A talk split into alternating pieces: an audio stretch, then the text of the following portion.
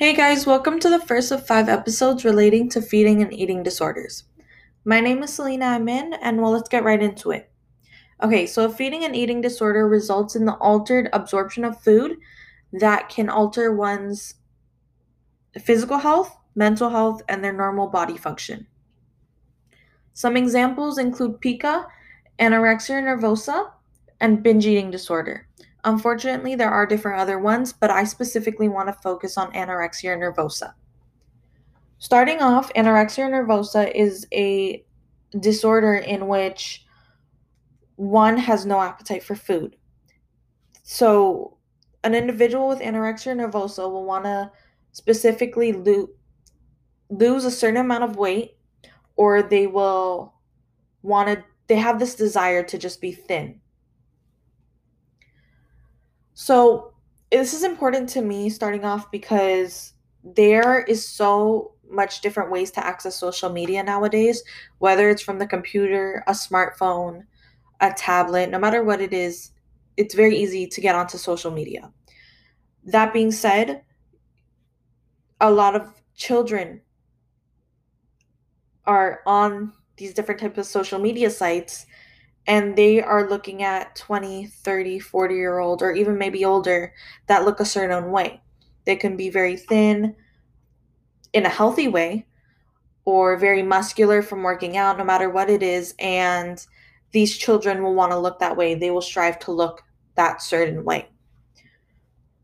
So I want to kind of get it out there that it's okay because you could be maybe you haven't gone through puberty yet. Maybe you're just still 15 years old and still trying to figure out your life. Um, you're in high school, whatever it is, you have time. Um, especially with when it comes to younger kids who are say under 10 years old, we don't want this them to have that mindset of I will only be accepted if I look this way. And unfortunately, that's something very big in our community right now. Due to different things, culture, society impact, no matter what it is, the a lot of people think they need to be thin. If they're thin, they're healthy. But in reality, that's not the case. This topic is something that I decided to choose because I know someone with anorexia nervosa. It is something that this person has dealt with since they were um, a young teenager. And to this day, it's still a struggle, but it's something that the person understands more so they are able to get help and they have gotten help to become healthy again. Starting off, the symptoms that are seen with anorexia nervosa is the person will look very thin or they will lose a lot of weight very rapidly. Something else that is known is the person will have a low blood pressure a low body temperature, a very low heart rate. They will also suffer from dehydration. Um, they'll be very tired. They'll be um, they can faint easily. Um, they will have a slowed growth if they're very young or if they haven't gone through puberty yet. The puberty can be delayed. They will um, have very dry hair and skin. They can suffer from depression as along with others. Um, they'll be more sensitive to cold. They'll be more prone to headaches, and they will have brittle nails. There are other ones, but those are kind of like the most common that are seen. There are different treatments. Um, one is you can see a specialist, either a nutritionist, a psychiatrist, a clinical psychologist, um, or you can even talk to your primary care provider and they can give you advice on who to see next. So, some treatments include SSRIs, which is pretty much going to help with the depressed mood or anxiety one may feel, or they can be put on an antipsychotic to improve or even reduce the symptoms of certain psychiatric conditions that they are going through while dealing with anorexia nervosa. So I also do want to say that it is more common in women and girls than it is in men and boys.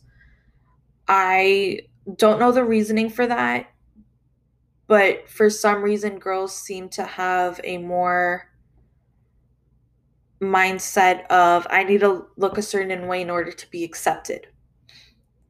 Um, some documented cases, which we honestly, you probably know them, include Mary Kate Olsen, Zayn Malik, Portia de Rossi, Molly Sims, Christina Ricci. I probably said that wrong.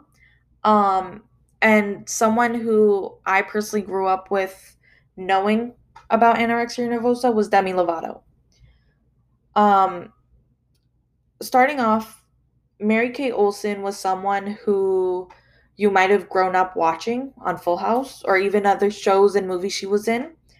And she is someone who I think me being young was the first case that I've ever heard of it. And when I did some reading into it, apparently a lot of women saw how she looked as an inspiration, like a way to be thin.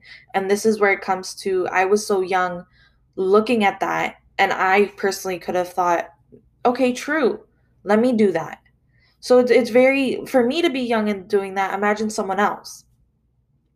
Going on to Demi Lovato, who's been very open with her struggles and her recovery. She's dealt with a number of things anorexia, bulimia, depression, substance abuse, and those are things she has gotten help for. She has been open for many, very years, many, sorry, she's been very open for many years um, with her recovery and what she's had to deal with, um, which I think is very important, especially for young girls and even boys, to realize it's okay that I don't look a certain way. I decided to talk about celebrities because these are people we do look up to. These are people who we constantly see, whether it's on the news, whether it is on social media, they come up on our explore page or our timeline, whatever it is. It's it, it pops up. They pop up. So I think it was very important for a lot of people, especially celebrities, to kind of get it known that it's okay that you look a certain way right now if you want to lose weight, do it the healthy way rather than not eating or working out 24 7, which really isn't good for your body. Instead, moderation is what's what um, is important. So, going on to the next episode, I'll be talking more about anorexia nervosa. I hope to talk to you guys soon. Have a great rest of your day and stay safe.